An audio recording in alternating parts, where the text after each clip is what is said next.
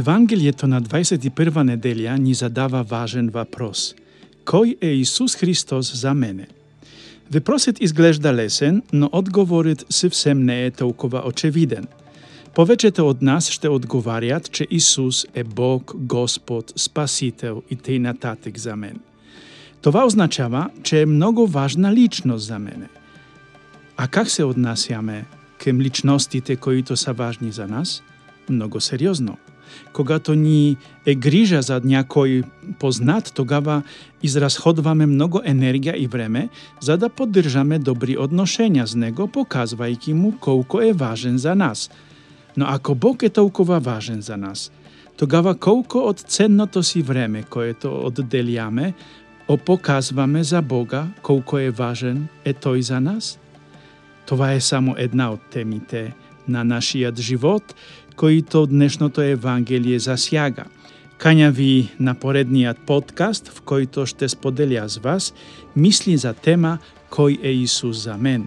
Ще ви раскажа и за така наречена власт на ключовете, основен библейски текст, сврзан с таинството на исповедта и таинството на брака.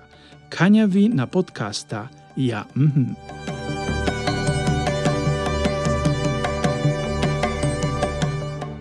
Казвам се отец Кшиштоф, капуцинсен францисканец, монах и живея в Инсбрук. Од две години записвам подкаст наречен Ја мхм, в којто можете да намерите информација за неделните четива или за мисионерскиот живот в Мадагаскар и Индонезија.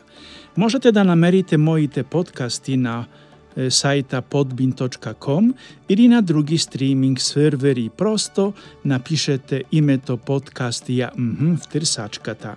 Всяка собота од 12 часа на објад има нов подкаст. Кања ви срдечно.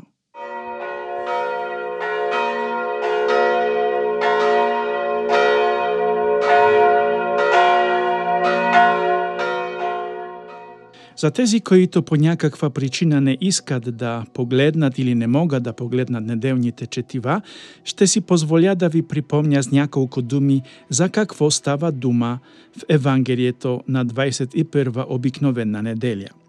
Исус се намира в околностите на Кесарија Филипова, един многоезически град, в който освен олтара на римскиот император, издигнат од Ирод, има и други езически олтари.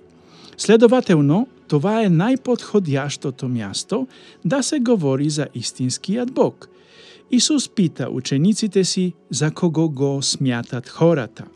Апостолите одговарјат, че хората отежествјават Исус с великите пророци на Израил, като Илија, Јеремија или дори самијат Јоан Крстител, којто е воскреснал.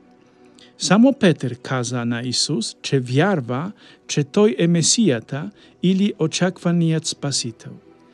Сега е без значение дали Петер просто се е истрелял в очаквањата на Исус или одговарја под влијањето на Светија Дух.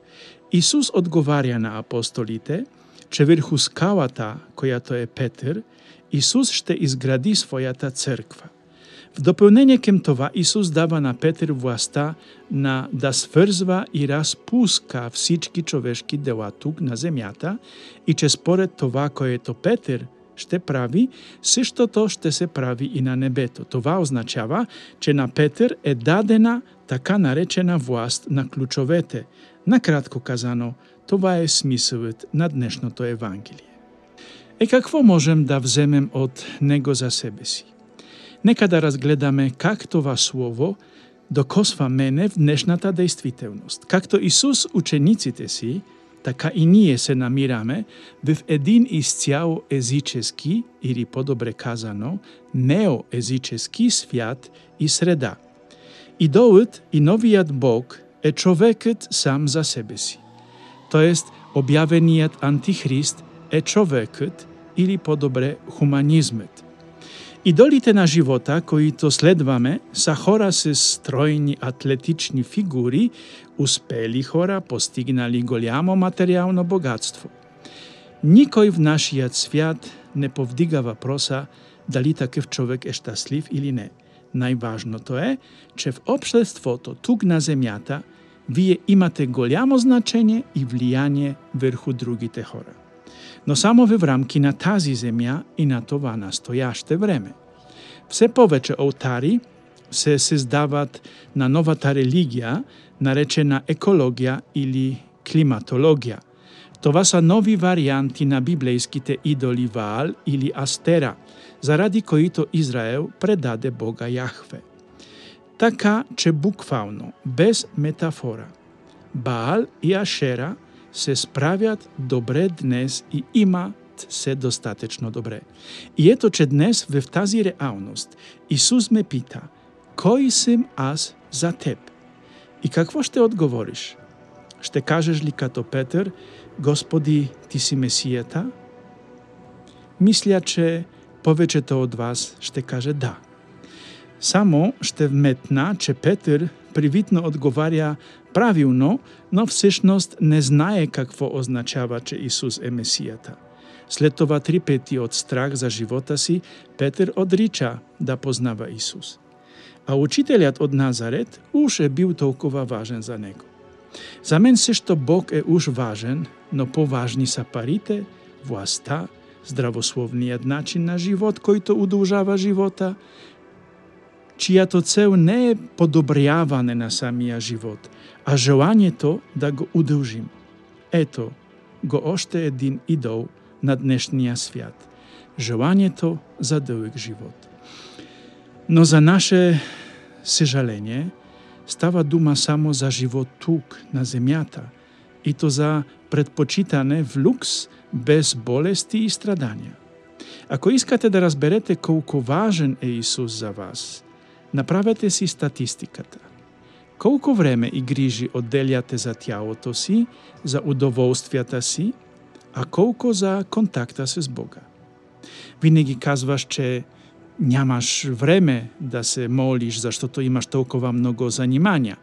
Това означава, че нямате време да разговаряте с вашиот Бог, който е жив, живото същество, жива личност и иска да води диалог с теб. Бог не е идеја, не е идеологија или предмет, като например екологија или климатологија. Бог е жив човек, е живото сештество, живата личност и ако не се молите, не разговаряте с Него. Ако не разговаряте с Него, как да поддржате врската с Него? Как да го опознавате все повече и повече? Може ли да си представите общност од хора кои не разговарјат помежду си? А сега од друг егол. Една од основните точки в живота ви е лятната вакансија за предпочитане на море в Бугарија или в Хрватија или в Италија, а все почесто дори обикновените хора могат да си позволят почивка в екзотичните страни. В това няма ништо лошо, ако в това време, вакансионно време, сте одделили